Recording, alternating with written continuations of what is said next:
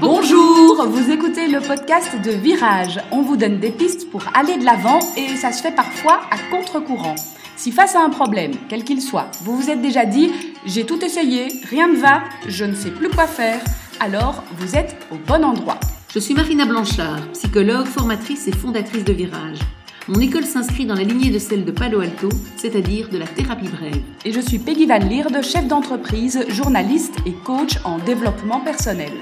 Ensemble, nous vous proposons des réflexions pour avancer autrement. J'aurais pas dû, mais maintenant c'est trop tard. Si j'avais su, mais je pouvais pas savoir. Le soldat tue avec sa propre épée. Le sentiment de culpabilité. L'épisode d'aujourd'hui est consacré à la culpabilité et à ce sentiment donc très étrange hein, que l'on Oui. éprouve tous un jour ou l'autre, euh, souvent suite à une petite ou une grosse bêtise, euh, à voilà quelque chose euh, que l'on a fait qui correspond pas vraiment à nos valeurs, par exemple, et donc on se retrouve bah, avec ce sentiment de culpabilité et on est un peu coincé. Mais oui, on se retrouve là euh, à ressentir quelque chose qui est quand même très désagréable. La culpabilité, d'ailleurs, est une émotion. On, la, on retrouve souvent dans les médias et ça me frappe toujours dans les journaux, euh, voilà, fé- féminins peut-être plutôt, mais où il, il est écrit sur la couverture comment vous libérer de votre culpabilité, comment ne plus avoir de culpabilité? Or, en fait, c'est quand même une émotion. Les émotions, elles sont bonnes pour nous, en fait. Elles nous envoient un message, elles nous donnent des infos. Et donc, euh, c'est vrai que c'est une émotion qui est vraiment pas agréable du tout. Ça peut être un jeune qui a triché à l'école, qui se sent pas bien. Ça peut être quelqu'un qui a euh, Menti. menti à quelque... Voilà, exactement. Enfin, voilà, il y a mille et une raisons qui peuvent nous faire nous sentir coupables. Et donc, la première chose, c'est de se demander bah, quelle info elle nous donne. En fait, à quoi elle sert cette culpabilité Moi, c'est souvent la question que je pose euh, à mes patients quand ils disent qu'ils souffrent de culpabilité. Je dis, mais est-ce que vous savez à quoi ça sert? Et en fait, je me rends compte que pour tout le monde, elle n'est pas utile. Si on pouvait s'en débarrasser le plus vite possible, ce serait euh, quelque part le mieux. Or, en fait, elle nous envoie un message, et souvent, moi, l'exemple que je prends, je dis voilà, si euh, je gifle ma fille et que je ressens de la culpabilité, à quoi ça sert de me sentir coupable? Je me sens coupable après. Et là, souvent, bah, la personne trouve que bah, ça va me permettre de ne pas recommencer. Et puis, dans un deuxième temps aussi, il y a deux choses. Pour moi, un, ça permet de ne pas recommencer. Et deuxièmement, ça permet aussi d'aller s'excuser, de réparer quelque part ce qu'on a fait. Et donc ça, c'est important, c'est vraiment pouvoir se dire, d'ailleurs, quand quelqu'un est jugé coupable, il y a des dommages et intérêts. Et le juge qui pose la décision va dire, ben voilà, vous allez, euh, pour réparer, faire ceci ou faire cela. Et donc moi, je dis souvent aux, patients, ben, en fait, vous vous posez comme juge, puisque vous vous jugez coupable, puisque vous ressentez la culpabilité. Et donc, choisissez comment vous allez réparer de manière à nettoyer quelque part la faute, entre guillemets. hein. Bon, la faute, après, euh, le mot faute est très... euh, voilà, je, je l'aime pas en fait, simplement, mais il est un peu dépassé, je trouve. Mais en même temps, voilà, j'ai fait une je me sens coupable. ben, comment Donc, il y a vraiment cette idée, j'en retire un apprentissage, parce que je le ferai plus, ou je le ferai autrement, ou je le ferai, euh, voilà, je sais pas, euh, j'ai triché en copiant sur mon voisin, euh, je me sens mal parce que pour mon voisin, je trouve pas ça sympa, etc. Je pourrais me dire, bah, je vais continuer à tricher parce que ça, pour mes valeurs, ça va à l'école, tricher, c'est pas très grave. Mais par contre, pour mon voisin, je trouve, il faut que je lui demande d'abord si je veux recopier ses informations, par exemple. Donc ça peut être ajusté autrement en fonction de nos valeurs. Pour quelqu'un d'autre, ça va être, bah, je tricherai plus parce qu'en fait, je me sens super mal, mes points, je les ai pas vraiment mérités, etc. Chacun peut sentir, et ça, c'est vraiment très personnel, évidemment, puisque nos valeurs sont uniques. On a chacun notre degré d'exigence sur l'honnêteté, notre degré d'exigence euh, sur euh, l'hygiène, degré. Et on pourrait, enfin, pour certaines personnes, euh, elles voient quelque chose qui traîne dans leur maison, elles vont glisser sous le meuble. Pour certaines, ça va être bon, comme ça, c'est rangé pour le moment, voilà. Et d'autres vont se sentir tout le temps mal tant que cette chose n'est pas mise à une bonne place parce que ça ne va pas de faire ça comme ça. Et donc, on a chacun vraiment nos exigences par rapport à, à- à une série de choses, à notre, dans notre relation avec les autres, voilà, dans, dans beaucoup de choses. Et c'est vrai que euh, la culpabilité vraiment nous dit, bah, là, tu n'as pas rempli tes exigences, tes valeurs. Et donc, ça nous oblige et ça nous maintient quelque part dans le chemin qui est juste pour nous. Ce qui veut dire que quand on éprouve de la culpabilité, ça vaut la peine d'une fois s'arrêter et de se dire en fait laquelle de mes valeurs ai-je heurté Oui, Se poser effectivement cette question qu'est-ce qui ne va pas dans ce que j'ai fait c'est ça. Comment je pourrais réparer. il y a en général moyen de réparer. Alors parfois c'est extrêmement difficile hein, parce que ça peut être une culpabilité par rapport à quelque chose de très lourd. Hein. je ne sais pas, voilà, j'ai euh, renversé euh, avec ma voiture, euh, j'ai renversé quelqu'un ou un animal et je me sens vraiment très très mal, etc. Ben, comment est-ce que je peux faire pour me racheter par rapport à ça? Et bah, comment je peux faire pour éviter que ça se reproduise, hein, parce que ça c'est mhm. vraiment le premier, le premier pan. Et donc c'est vraiment important, je pense, parce qu'il y a d'une part donc vraiment un apprentissage à faire, une leçon de la vie, notre culpabilité, enfin comme la peur ou comme la colère, mais nous dit ce n'est pas ok pour toi, et donc il va falloir que tu réagisses autrement, que tu gères autrement. Et d'autre part, bah, comment est-ce que je vais vis-à-vis -vis de la personne à qui j'ai causé éventuellement un tort, ou euh, vis-à-vis de moi-même, qui j'ai pu causer un tort aussi, comment je vais euh, réparer les choses.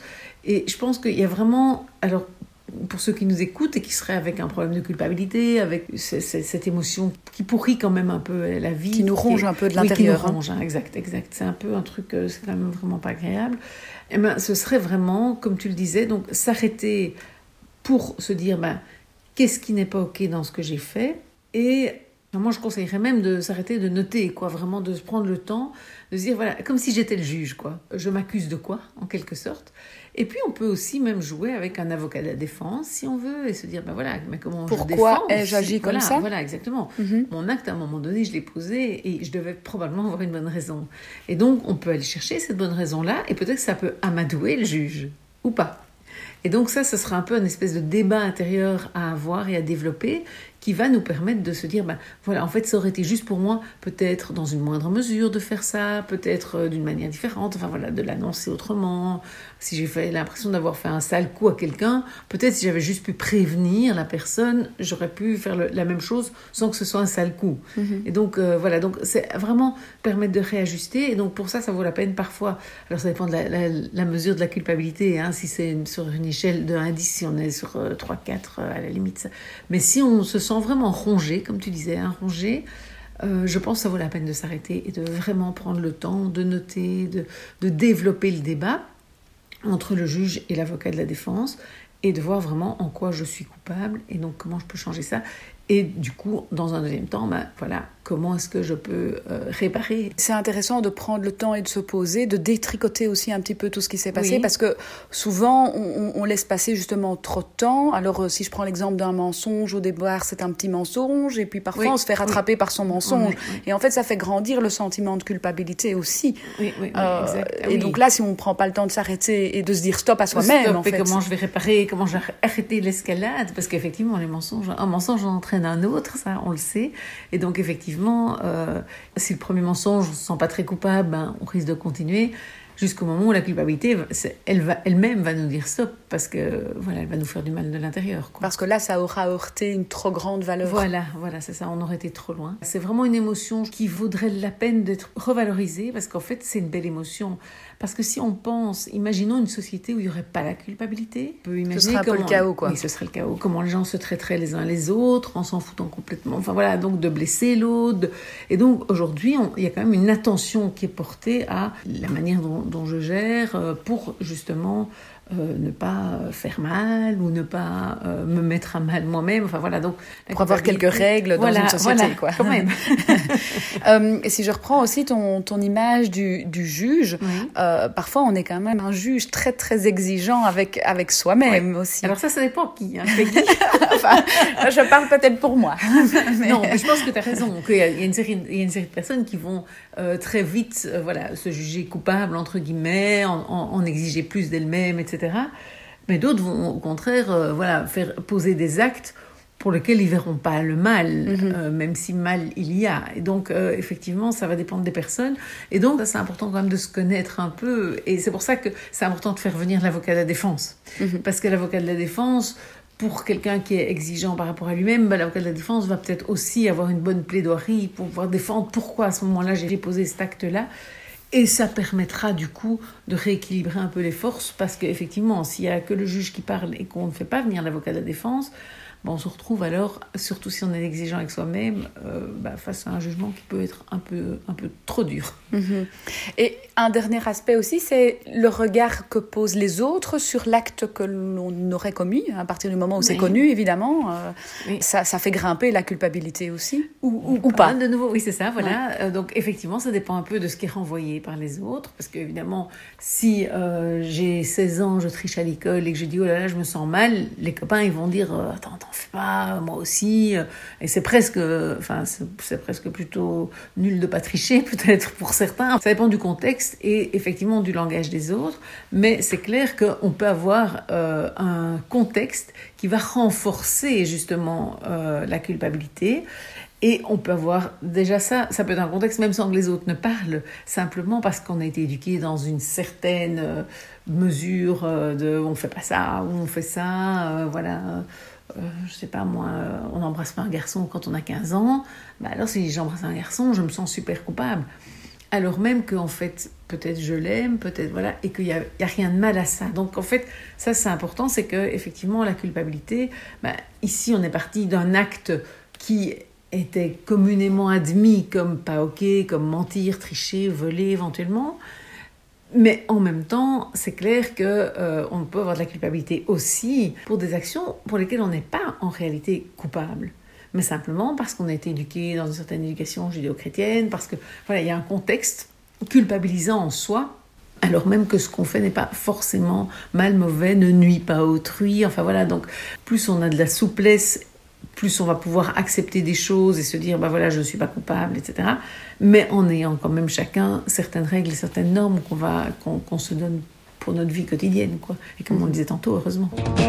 Il nous démange et il nous mange aussi. C'est le de poison, le cancer de l'esprit. C'est pas le tabac qui étouffe nos trachées, mais c'est l'idée qu'on devrait plus fumer. J'aurais pas dû, mais maintenant c'est trop tard. J'avais su, mais je pouvais pas savoir. Le soldat tue avec sa propre épée.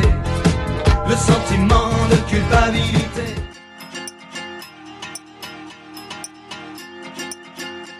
Pour ne rien rater des épisodes de Virage, vous pouvez vous abonner et également nous suivre sur le compte Instagram de Virage.